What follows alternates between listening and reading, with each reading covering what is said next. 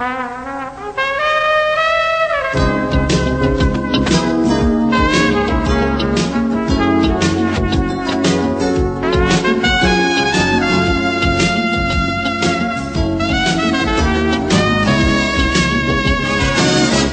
to PIs Declassified, an inside look at the world of private investigators. Your host is Francie Koehler, a noted private investigator. Francie and her guests take you behind the scenes and into the genuine, sometimes gritty business of investigation. You'll hear stories from the trenches with plenty of surprises. Here's your host, Francie Koehler. Today we're broadcasting from the Washington Plaza Hotel, Washington, D.C. This is the time of year that private investigators and security professionals go to Capitol Hill to talk to senators and representatives. Investigators interested in legislation? Why?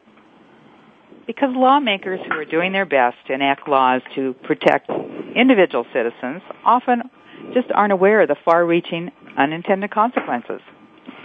Each year, interested private investigator professionals visit the U.S. Senate and congressional offices to get educated about pending legislation, and also to educate lawmakers on the possible consequences some bills may have on the judicial system and other investigative processes. I have private investigator Bill Pellerin from Texas, Bill Butcher from North Dakota, and legislative advocate Larry Sabbath, who represents the National Council of Investigation and Security Services. The three of them will shed light on the essential need to protect current investigator access. Hello, Bill Butcher, Bill Pellerin, and Larry Sabbath. Good morning, Francie. Good morning. Hi, Francie. Good morning. Thanks for joining the show today. First, let me tell you a little bit about Larry Sabbath. He's a government relations consultant. He's a Capitol Hill veteran and two de- spent two days, uh, two decades serving associations, coalitions, and corporations in Washington, D.C. He served as staff director for three subcommittees, he which had jurisdiction over issues that affected, oh, the Federal Trade Commission, small business, tax, antitrust, transportation, environment. He had his fingers in a lot of pots. He served as vice president of a company called Celery and uh, Celery Associates, who represented private security and financial services. He opened his own firm in 2005 as Sabbath Government Relations LLC. He holds a BA in Government and Politics from the University of Maryland and and Master's in Political Science from the University of Nebraska. And finally, Larry is the legislative advocate for the National Council of Investigation Security Services.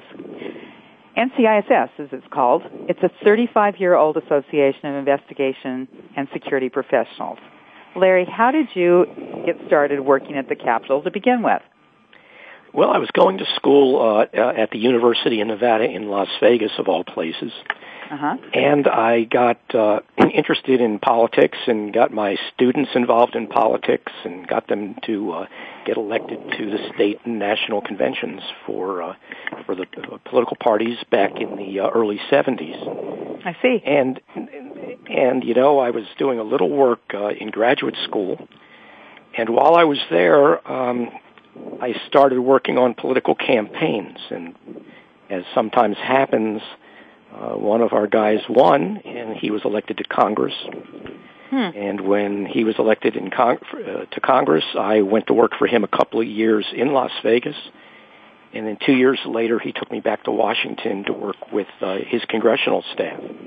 So that's how I got into uh, uh, congressional uh, activity. That sounds like a really exciting time for you.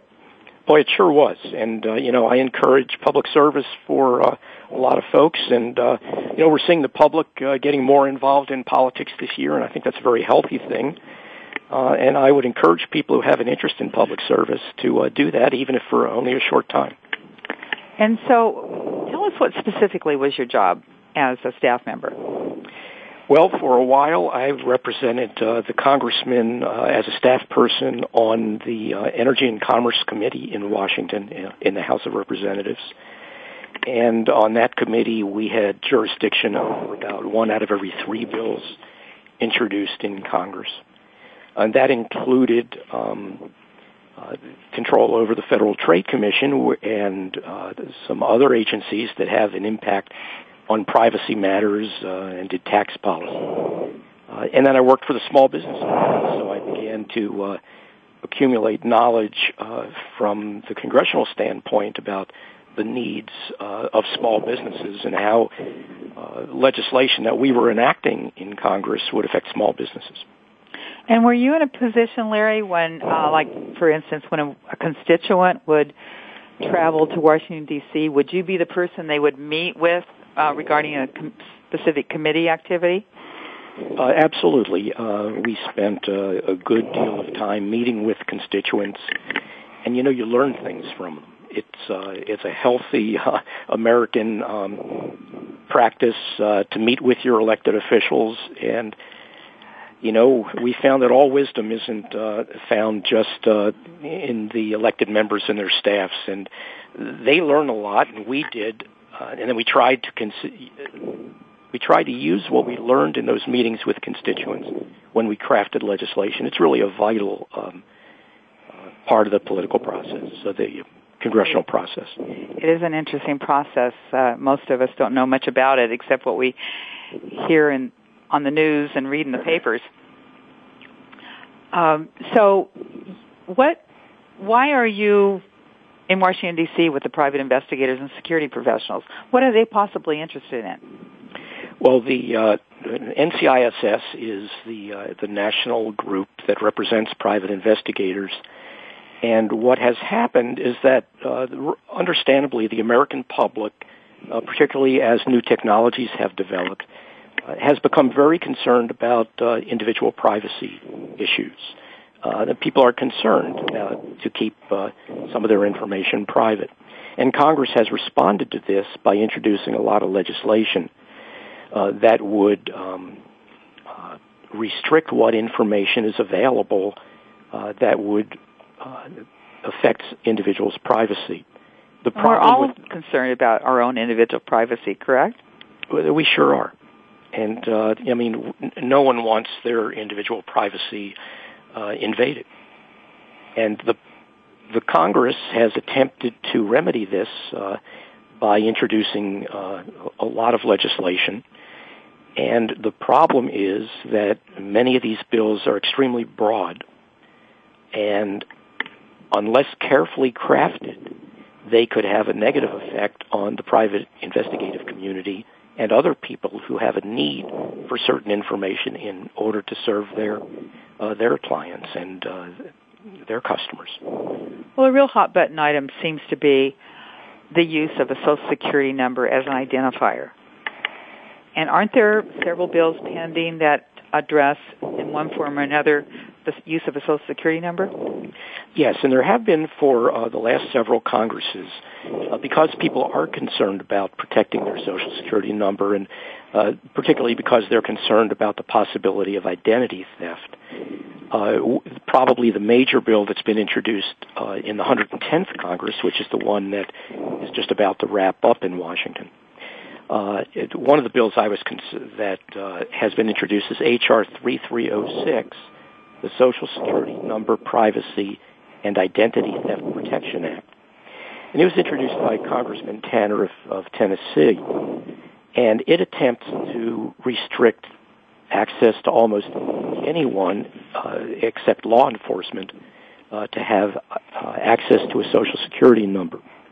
Well, the impact of that, the way it's drafted on private investigations, would be severe because what it would mean is that the databases that private that uh, investigators use to find witnesses or to investigate fraud or to investigate identity theft would be uh, uh would not be available to them. So what happens right now is that private investigators are able to utilize services that help them locate individuals you know, for the most part and in the background of those databases is the social security number. That's the identifier that ties identities of the 10,000 John Smiths together. So that if you're investigating identity theft and you need to find where John Smith is, you need to be able to use those databases. And this legislation would mean that private investigators couldn't have access to that information. And that would impact a lot of levels of our system, wouldn't it? It certainly would. I mean, it would affect the uh, court system. One of the things we want when someone's on trial is to uh, have the court have all the information about a particular case at their disposal so they can make a fair decision to decide whether or not an individual is guilty. The jury needs that information. If a private investigator who's working, let's say, for a, a an indigent defendant can't have access to that information, mm-hmm. then indeed the court's not going to have all the witnesses that it ought to have, and you're not going to have a fair outcome of that trial. And that's really what's at stake with this legislation. And there are remedies, there are ways to access that information while still protecting individuals from an unreasonable invasion of privacy. I see. And so are there is that the only social security bill that's pending or are there others? There are others. Um, uh, Senator Feinstein has introduced a bill S-141, and there's a House bill uh, with similar language. Those bills are a little more carefully drafted. We think they could be improved, but they do allow some individuals who have a need to get access to the information to have that access, including um, in some instances private investigators. But we we do think that some of that language could be clarified. So some people listening to this show might think, you know, why would a private investigator need my social security number and what and how are they getting it anyway? Well, they're using these databases that um, uh, obtain information about a social security number, and uh, they just access those databases. That's how they're doing it. And um, they're not seeking it generally because they want to get the social security number. They're usually seeking it because they're attempting to locate someone. It's not simply to get the social for its own sake. And the uh, individual uh, person whose social security number is accessed is protected because the databases restrict who can have access and they check out uh, members of NCISS and other private investigators who utilize those services. They go through background checks and uh, they're subject to audit, and they're, so the individual um, Social Security number is only accessed by an individual who has a legitimate need for it and can prove that they have a need for it. Okay, this is a good time for a break. You're listening to Washington, D.C. legislative advocate Larry Sabbath talk about federal bills that impact the work done by private investigators. We'll be back right after a break.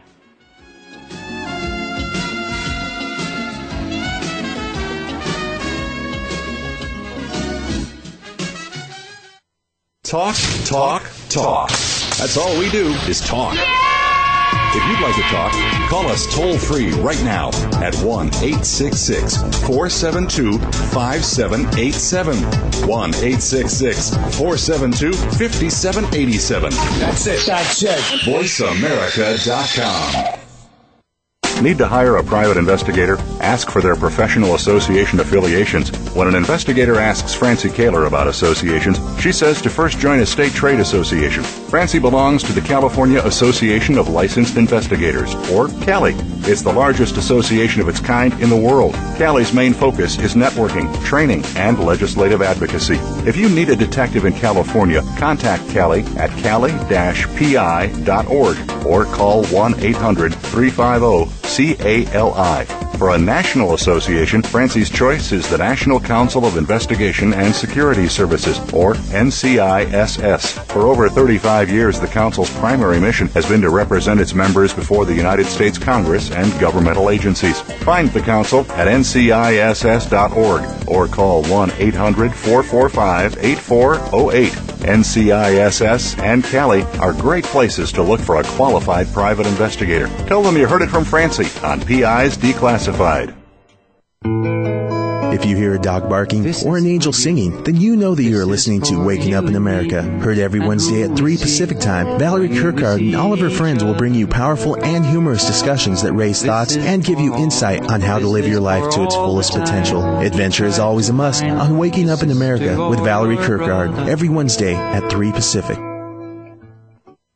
Do you need directions to solid financial future? If so, the Money Answers Show with Jordan Goodman will provide you with a roadmap to making smart money decisions in every area of your personal finances. Join Jordan every Monday at 12 p.m. Pacific Standard Time, 3 p.m. Eastern for the Money Answers Show on the Voice America Business Channel. Learn how and where to get the best deals on mortgages, cars, and insurance. Find out the best ways to save for college and retirement. Get out of debt, improve your credit rating, and save on your taxes. The Money Answers Show with Jordan Goodman will provide you with great tips on investment opportunities in real estate, stocks, annuities, and other investment vehicles. That's the Money Answer Show with Jordan Goodman on the Voice America Business Channel every Monday at 12 p.m. Pacific Standard Time. Ask the experts. Call toll free right now 1 866 472 5787 and ask our All Star team to answer your question. That's 1 866 472 5787. Thank you for calling. VoiceAmerica.com.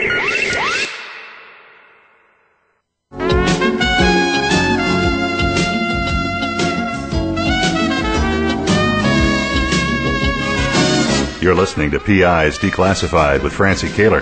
You can call into the program. We'll take questions and comments at 1 866 472 5788.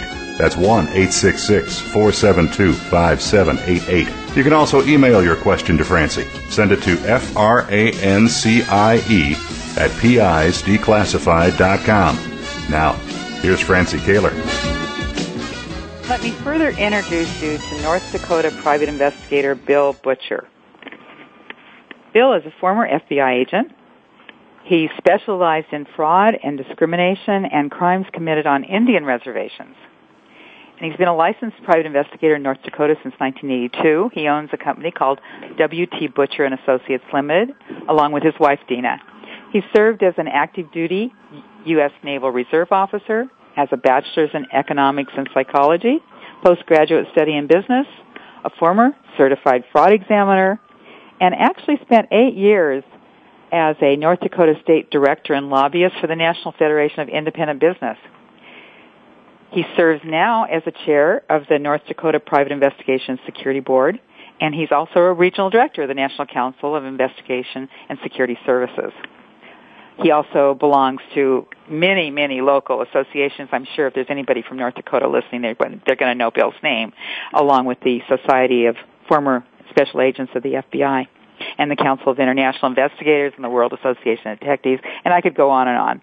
But Bill, let me ask you, why is it important for you to have access to Social Security numbers? Well, it has to do with uh, I, being able to specifically identify the people I'm searching for, be they witnesses for cases or I do a lot of uh, um, search for searches for missing heirs, mm-hmm. uh, particularly in North Dakota. It's a it's a, a heavy oil producing state. Uh, uh, we're constantly looking for uh, the heirs of mineral owners, and uh, you've got to be able to be sure that you've got the uh, the uh, right person. Sure. And and what? Tell me a little bit about the process. What happens once you identify the person you believe you're seeking? Well, that's uh, then the uh, the the process uh, really begins. Uh, the the identification is, as you mentioned earlier, or as Larry mentioned earlier, has to do with the social security number. Um, we uh, we are are not information brokers. We are we use the services of information brokers, and uh, once we have positively identified uh, the person that we're looking for or think we have, then we it's as simple as getting them on the phone, making sure we've got the right person, and uh, putting in, them in connection with the the uh, the client. I see. Okay, I'm sure you must have made many people very happy.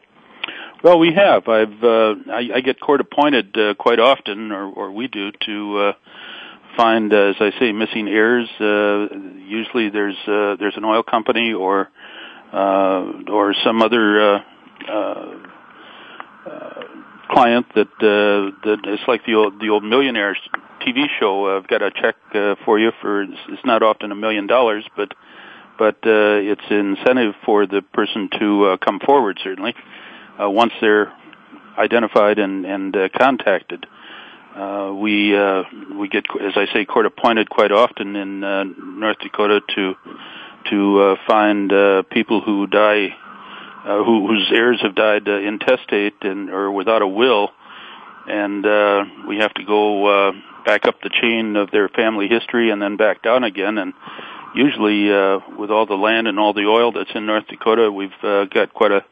It's worth quite a bit to uh, the people that are contacted. It's those are fun calls to make. I'll bet they are. I'll bet they are. Can you think of another situation or a specific situation that uh, uh, you've experienced? Well, we're we're always looking for witnesses. Uh, uh, that's always a challenge. Uh, witnesses for court uh, action, uh, for trial. There's uh, uh, that's not always easy, but it's very gratifying when you finally do uh, find that uh, that person that's required for for court. Uh, uh, there are so many uh, instances where we uh, look for the the witness or the or the heir or the the person. We've got uh, so many uh, business uh, investigations that we do, due diligence investigations that we have to find uh, co-workers, former employers uh, that aren't listed necessarily on a resume, and uh, or or competitors for that matter. And so uh, there there are just a lot of lot of reasons to go out there and find uh, find the person, but you got to make sure you got the right person. Sure, sure. Well, I, I'm and I'm thinking too that uh, sometimes um, private investigators work for attorneys that represent people in class action suits, which go back sometimes 10, 15 years. Sure. Where they may have to find a former employee, and all they have is a name and a social security number. Oh, that's right. Uh, that's right, and those are real challenges because all often all you've got is a is a name. Um, uh, often when you're working for those attorneys, you don't have the employment record, and uh, so you don't have a social security number. So it's it's a real challenge sometimes. And again, it's very gratifying when you finally do reach that person right, or find exactly. that person. Exactly. Well, now there's a, there's another bill, uh, bill, another bill uh, that's a related to the Social Security number, and that's a bill that's pending regarding data, the Data Accountability and Trust Act. Um, why is it? Would that be a problem for private investigators? Well, um, we private investigators and NCISS in particular, uh, we support the uh, requirement to protect data and and report uh, breaches, but uh, but uh, we're concerned about the identification in that bill of information brokers. Uh, the bill has to clarify that uh, that we as private investigators are not brokers, and different rules apply. Uh, it, we we don't want it to, to include private investigators because um, we have our sources, the information brokers that we go to, and that's where the that's where the uh, the law and the and the and any new rules that might be promulgated uh, need to be focused. Well, and Larry was talking about um, a, a vetting process that uh, some or the information providers require. Did you have to go through that in the uh, with the information providers you've been subscribing to? Oh, certainly. Uh, they they don't just uh, the the information brokers. They certainly don't uh, supply the the services. Uh, their their subscription there, and you have to qualify. You have to be certified by them, and uh, they don't just take any any guy off the street or any person off the street uh, who uh, wants to have information. We have to go through, as you say, a vetting process and uh, become approved uh, as a, as a what, a worthy recipient of the information. Mm-hmm they have just like um, you're required to know who you're working for. They want to know who they're giving information to. Of course, of course. Okay. Okay. Now you you mentioned Bill due diligence. Can you describe what due diligence means? Well, due diligence uh, is uh, is the the establishment and verification of information relating to businesses. Uh, usually, it has to do with with uh, mergers, acquisitions, that sort of thing. Um, we do quite a lot of that, uh, even in North Dakota.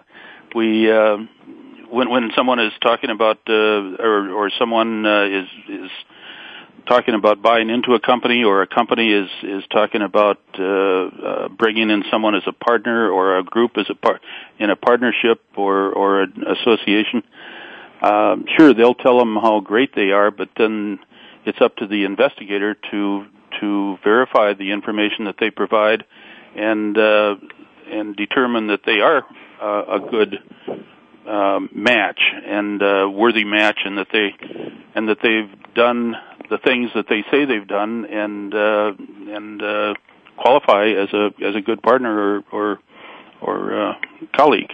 Sure, because they're investing their money in something that's important. Of course, and it's usually a lot of money, I suspect. Well, yes, they're they're uh, they don't hire us uh, unless there's uh, substantial assets to be dealt with. sure, sure. Now, you, Bill, participated in what the investigators that are in Washington, D.C. this week call Hit the Hill, where they go to the Capitol, and you participated last year and found that there was a national issue that apply to your state of North Dakota. Can you tell us a little bit about that? Well, I did. Uh, last year, uh, it was about the same time.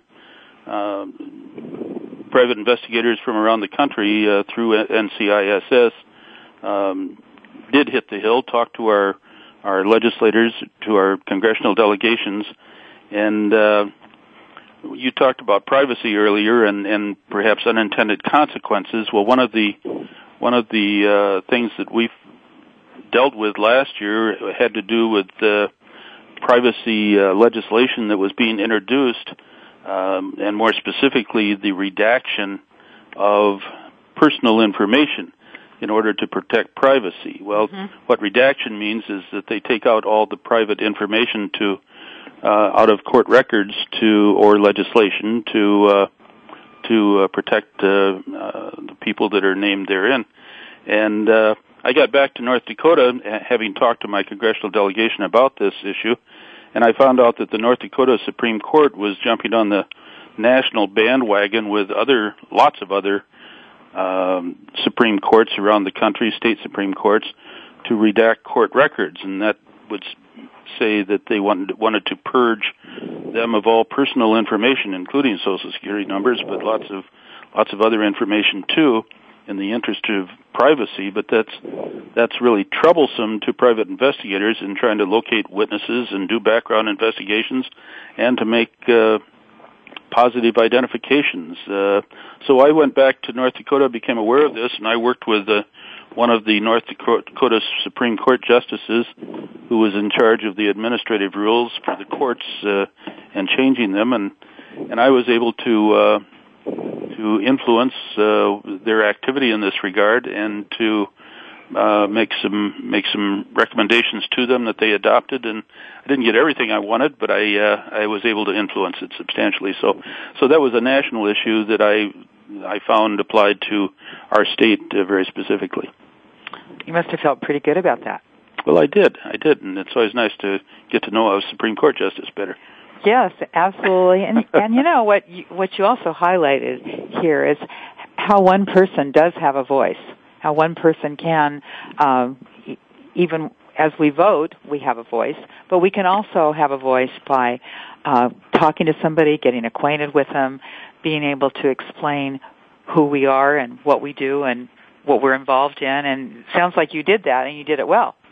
Well, I think sincerity and in purpose uh, has a lot to do with that. Uh, uh, again, we not very many of us know Supreme Court justices, as, as state or, or otherwise, but uh, but if you find out who the person is that's in charge of the committee, and if it's somebody of that stature, uh, you talk to them and and uh, tell them that you have a sincere concern about something.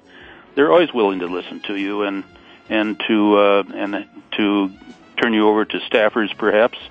But those staffers uh, are equally sincere in hearing what your concerns are. That's great, Bill. Private investigator Bill Butcher from North Carolina, North, I almost said North Carolina, North Dakota, is talking about why specific federal legislation concerns private investigators. Back in just a few.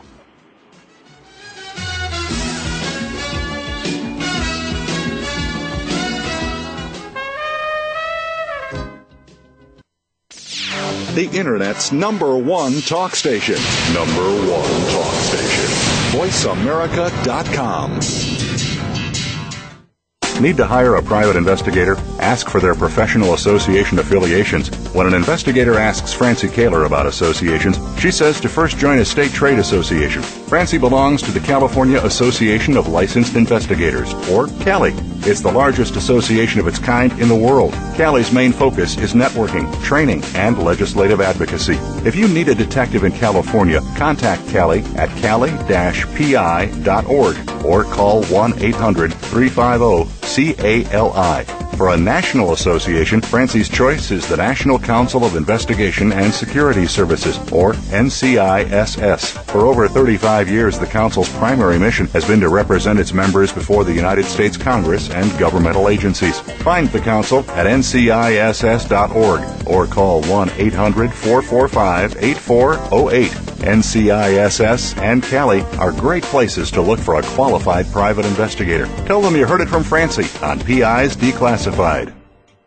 IRB Search is simply the best online data provider for locating people, businesses, and assets. IRB Search gives you strength in numbers. With one click, you can access billions of records. Even with partial information on your subject, IRB Search instantly returns current and past addresses, phone numbers, and more. Call IRB Search today at 1 800 447 2112 to sign up. Mention PI's Declassified and you'll receive a two week trial of 100 free searches to get started. Call 1 800 447 2112 to find out why IRB Search is simply the best. Step into the doorway to conscious choice, greater health, and well being. Attain the balance that you've been seeking. Tune in and turn on 1111 Talk Radio. Feed the mind. Embrace positively. Release the tension. Step out of fear. Host Simran Singh will help you broaden your mind and open your heart toward a greater understanding of how to take charge of your life. 1111 Talk Radio is here every Thursday at 7 p.m. Eastern Time, 4 p.m. Pacific Time on Seventh Wave Network. 1111 Talk Radio. Because shift happens. News, opinion. Your voice counts. Call toll free 1 866 472 5787. 1 866 472 5787. VoiceAmerica.com.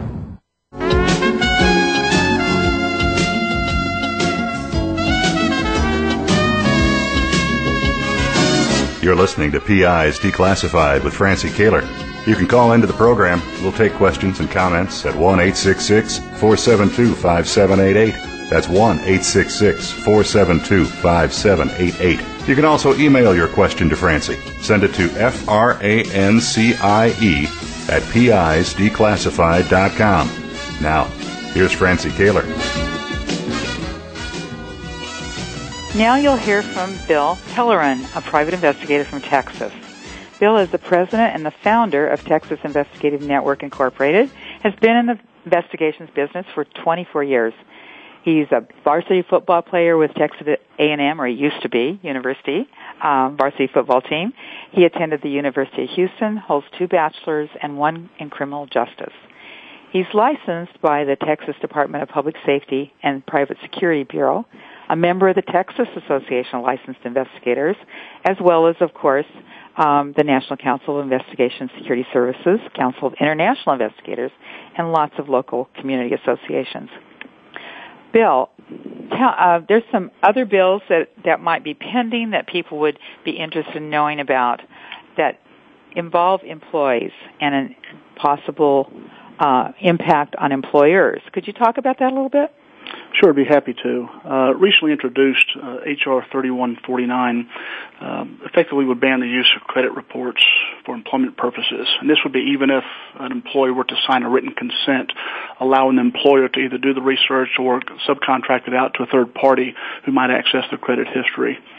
And as an investigator, actually as an employer, that would be important to know, especially if they were considering somebody who would be in a role of fiduciary responsibility, uh, perhaps a business manager, a CFO, maybe even a CEO. Sure. And uh, what the investigator might be engaged to do in a situation like that would be to look at the credit history and to see if there's been any, perhaps any bankruptcy filings, um, a poor, poor credit history, a history of uh, debts or existing debts that might cause them or prompt them to make decisions handling money, deposits, and such that would lead, lead them into trouble, lead them into problems.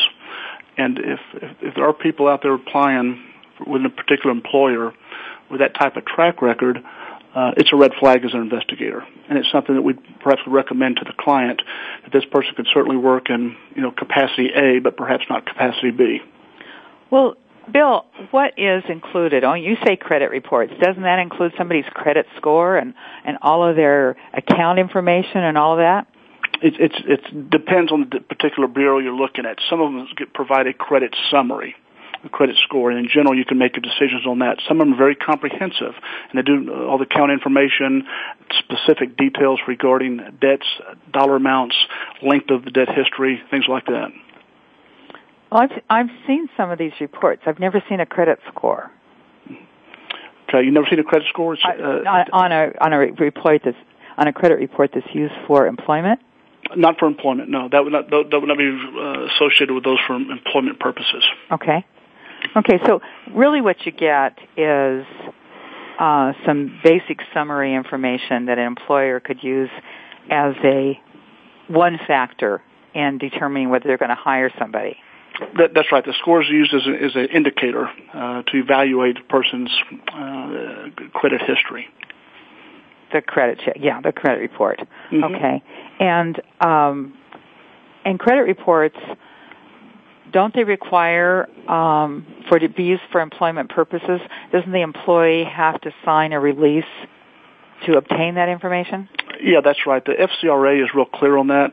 An employer has to obtain the written consent of the employee who acknowledges that the credit history is being uh, researched for the specific purpose of evaluating and determining whether or not um, there's a stability required for this particular position with the company. Mm-hmm. Now, it might send a red flag like something like a maybe a gambling debt or or lots of uh, uh, collection actions, things like that? Absolutely. Those type of indicators show up on the credit summaries as well. I see. Okay. As well bankruptcy and on, on occasion judgment and liens too. All right. Okay.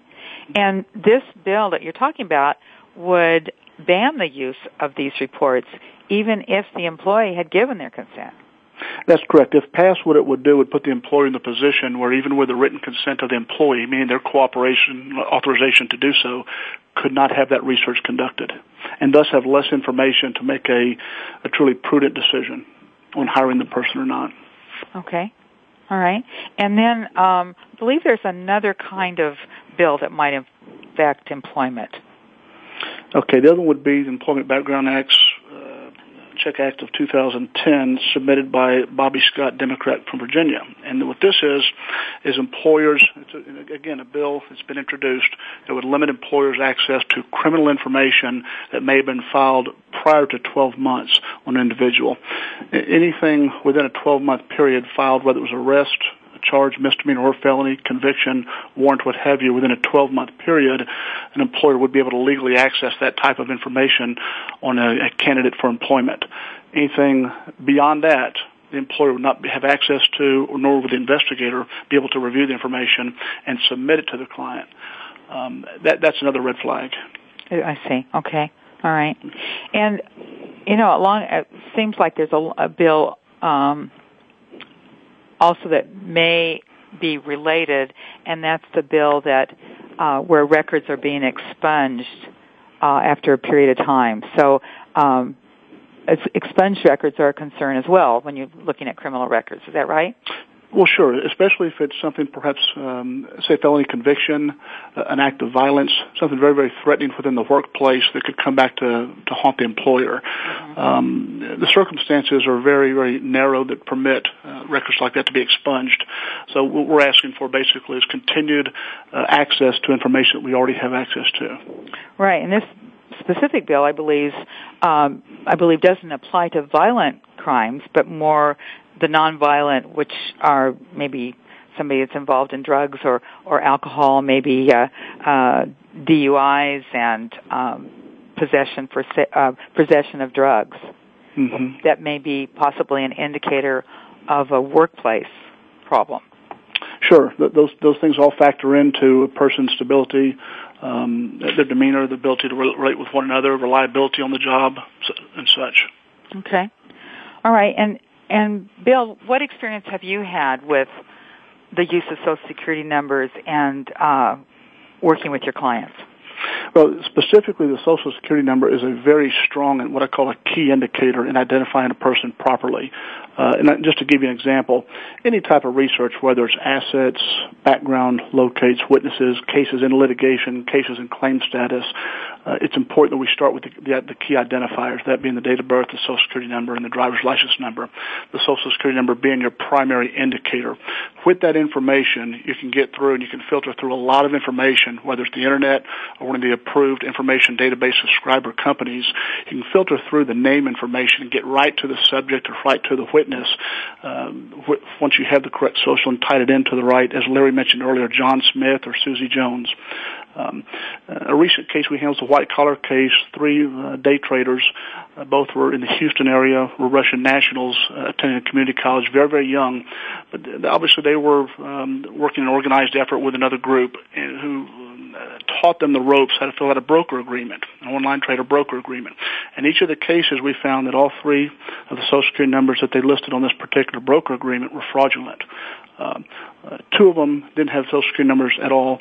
Uh, one of them had one, but was using one not, not issued apparently once they arrived here in the U.S. Uh, this was a case we didn't know this till after we started, but the FBI was looking at as well. And mm. these were three individuals that um, once it was determined what they were doing, it was a matter of prosecuting them criminally. We couldn't do that until we had pr- enough information on them to explain, excuse me, to demonstrate their involvement in that. Uh, but the key was you've got three individuals, and the government didn't flag it when the broker agreements originally went to the proper regu- firm, brokerage firm and regulatory agency. Uh, but we picked up on our end that they were fraudulent, reported to our client, and um, uh, afterwards, obviously, it'll be criminal prosecution. That'll that's the course that that case will take. And what were they doing again? Online trading. They're basically inflating account balances and uh, brokerage accounts and um, uh, moving funds, things like that. The, the problem is the due diligence wasn't correctly done up front. They received a broker's license, the online traders, and these weren't clearly identified by name, date of birth, social security number, and driver's license number. Uh, the names we have correct. Okay, uh, the government obviously didn't confirm social security information beforehand the regulatory authorities approved the applications, the broker agreements. They were permitted legally to conduct these types of financial transactions in the U.S. And we got the three cases and all three individuals, within about two days we were able to determine all Social Security numbers were invalid. And if I could back up for just a second, it's real important that our listeners understand we're all familiar with a lot of the, most investigators have been around for quite some time, a lot of what I might term the black market information brokers. Okay, mm-hmm. you find them on the internet. There's also those that the banks and law firms are familiar with that are what we consider legitimate database information brokers. Mm-hmm. And there's a series of uh, credentials and information that these database companies require for an, on, for an investigator to get online access to these. I see. And again, the banks and law firms are familiar with a lot of who these information database providers are. But the key is when a, a licensed private investigator is conducting an, a legitimate investigation, whether it be a case that's in litigation, claim status, or an internal matter for a corporation and such, that after logon usernames entered, there's a series of prompts that ask questions that you've got to respond to. And once you respond to these questions, there's a record of why you're doing that research. Mm-hmm. What's the status of the case you're handling? Are you a licensed private invest- investigator, etc. Once okay. that record's entered into the system, that database provider can audit you at any point. So there's a series of checks and balances going through the proper channels to access this type of information that makes it extremely helpful for an investigator to do their job. Uh, most investigators are aware that yes, in fact, there are black market information brokers. Uh, most consumers can find them on the internet. It's typically a route that investigators prefer not to go. Okay. Well, that's the voice of Bill Pellerin. Back after a short commercial break.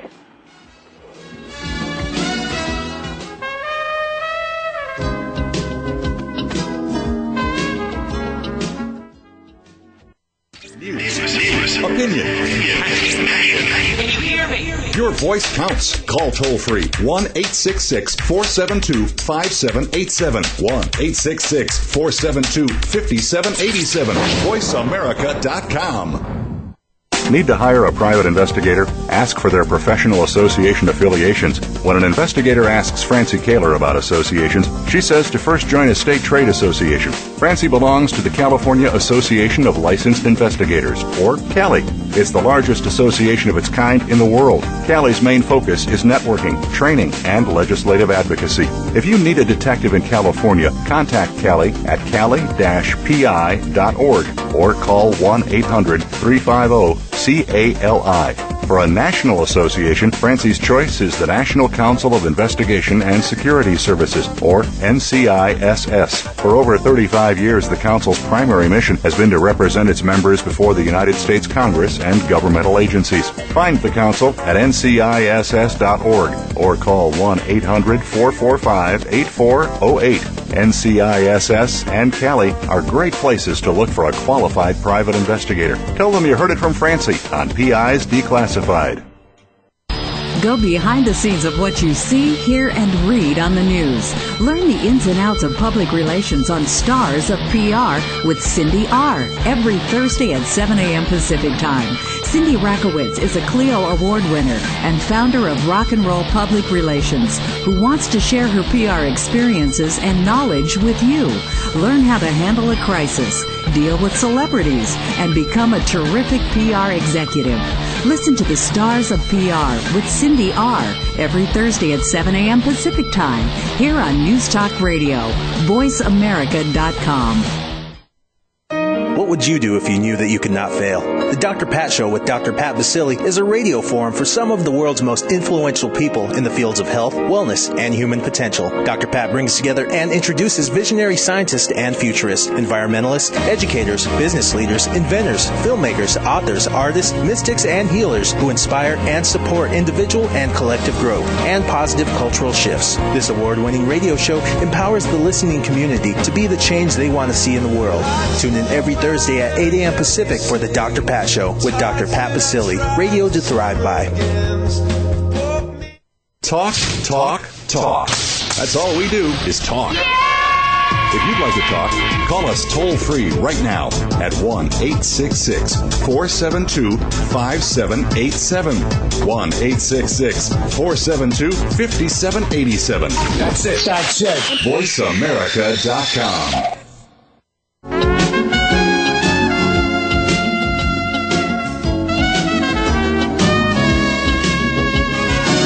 You're listening to PI's Declassified with Francie Koehler.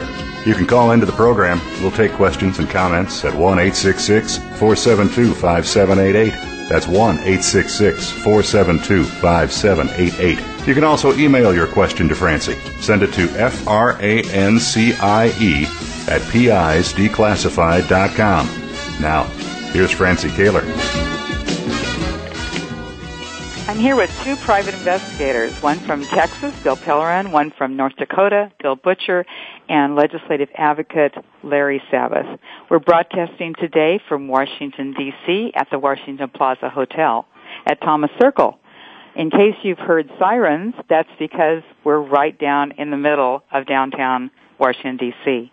And it's a delight to be here a number of investigators travel to Washington D.C. every year to meet with their representatives and senators, and that's one of the things we're talking about today: is how bi- federal bills impact us uh, as private investigators.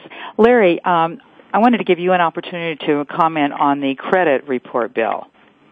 Yes, uh, and there, Bill had discussed earlier the Equal Employment for All Act, which was introduced by Representative Cohen of Tennessee and that bill is the one that would uh, deny employers or investigators uh, working for employer clients uh, access to credit reports uh, when you're uh, doing uh, an investigation. Mm-hmm. of a pre-employment investigation. the problem with that, and the way many of the private investigators utilize that information, is that they're not just looking for particular uh, debts that someone has. The most useful technique uh, for using the credit report is to find that uh, what people have said on their resume is accurate. What people often do is leave bad experiences off their resumes. If they had a bad experience at a former employer, they tend not to mention that employer. a credit report lists former employers, and if there appears to be something left out, a private investigator can go interview the previous employer and find out if there indeed there was some kind of bad experience there. Mm-hmm. And what about, uh, I guess, a different address, maybe address in another state that w- wasn't listed would be a flag, a red flag? It certainly is, and so there are many ways the credit report uh, can be useful. Uh, you know, despite the fact you don't get a credit score when you uh, look at these reports. Mm-hmm. I see. Okay. Well, thank you very much, Larry. Did you have? Uh, how about the other bill that w- in relationship to employment? Did you want to address that at all? The uh, real big concern with the fairness and accuracy in employment background checks bill is, uh, is and that bill is intended to uh, make uh, criminal histories more accurate, which I think we could all agree would be a great idea. Mm-hmm. You want the information you're checking to be accurate, and we support the intent of that legislation. But it it has one provision in it we really think is a mistake, and that provision says that if there's an arrest record in the criminal background information, uh, and there's no disposition of that case after 12 months, that it gets dropped from the report that the regulator gets. I see. And we think regulators, before they give someone a weapons permit, ought to have access to information that someone's been arrested for a felony. Sure. Yeah, sounds like a serious thing. All right. Um, I would like to ask uh, Bill Butcher if you. We only have a few minutes left. Bill, do you have anything that you would like to leave our listeners with? Well, Francie, uh, I've got a lot of years as a private investigator under my belt, and uh, private investigations, uh, and well, and and as a lobbyist for small business, which you mentioned earlier, and and uh, private investigators normally fall under the category of of small business. And but whatever uh, whatever business you're in, private investigators or otherwise, um, well-intentioned bills have uh, have uh, unintended consequences. We've talked about that, and I think it's really important for anybody in small business, and including private investigators, to become uh, involved with members of Congress or their congressional delegation, and also with state legislators and with the courts uh, to uh, protect their interests. Uh, and and those people, they're all either they or or both they and their staff members are sincerely appreciative of uh, of individual input from from their constituents, and they take it very seriously. And so I think uh, all of us should take it seriously, and and I would encourage everybody to take the opportunity to do that. Thank you. I appreciate your comments. And Bill Pellerin, well, often the consumer, um, once they've been wronged, taken advantage of, or fraud's been committed against them, perhaps doesn't have a door to knock on or someone to turn to. Law enforcement, uh, just due to the volume of work they have on their plate, often can't get to the typical consumer that files a complaint has been taken uh, advantage of, or would like to get restitution on how they've been wronged. And the private investigator is the person to call. And if it's a licensed private investigator in a particular state that carries professional liability insurance and handles himself in a very thorough manner, that's the person that the consumer should call for assistance in matters like this. That's yeah, that's great. And and Larry, you um, I believe you have a recommendation of language that investigators would like to have included in a bill.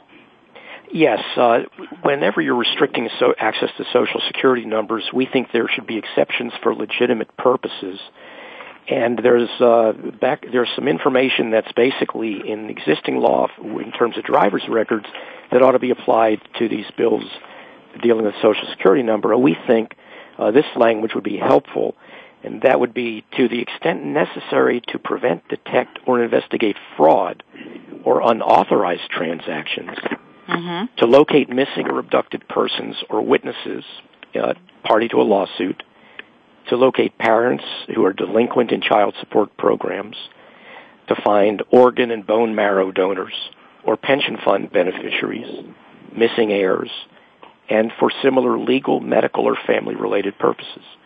And similar language to that's been intro- uh, been considered by Congress in the past. We think that's a, a way to go that would uh, protect privacy and limit access only for the, these kinds of purposes. Right. These are all legitimate business related interests to provide information to a client whom you know or is involved in a legal process. Right, and I, I think that's the the most um, uh, efficient way to go, and uh, I think the fairest to consumers and and to the uh, business community that needs the information. All right. Well, thank you to my guests, legislative advocate Larry Sabbath, North Dakota PI Bill Butcher, and Texas PI Bill Pellerin for sharing their views on pending legislation. Tune in again as we declassify more real stories from real investigators every Thursday morning, 12 noon Eastern, 9 a.m. Pacific. Shows are archived here on Voice America and available to download on iTunes and MP3. Questions about the show, send me, send me an email, francie at pisdeclassified.com, and listen next week to private investigators Dean Beers and Don Johnson, who are, will be dealing with suspicious suicides. It's PIs Declassified. I'm Francie Koehler. Thanks for listening.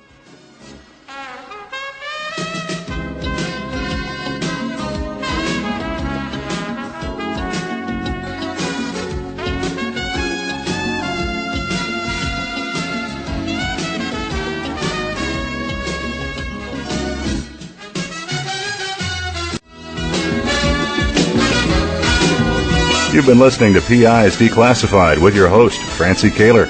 Tune in every Thursday at noon Eastern Time. That's 9 a.m. for you West Coast listeners. PIs Declassified explores stories of deceit, mystery, and detectives unraveling the truth. Every Thursday at noon Eastern, 9 a.m. Pacific Time here on the Voice America Variety Channel.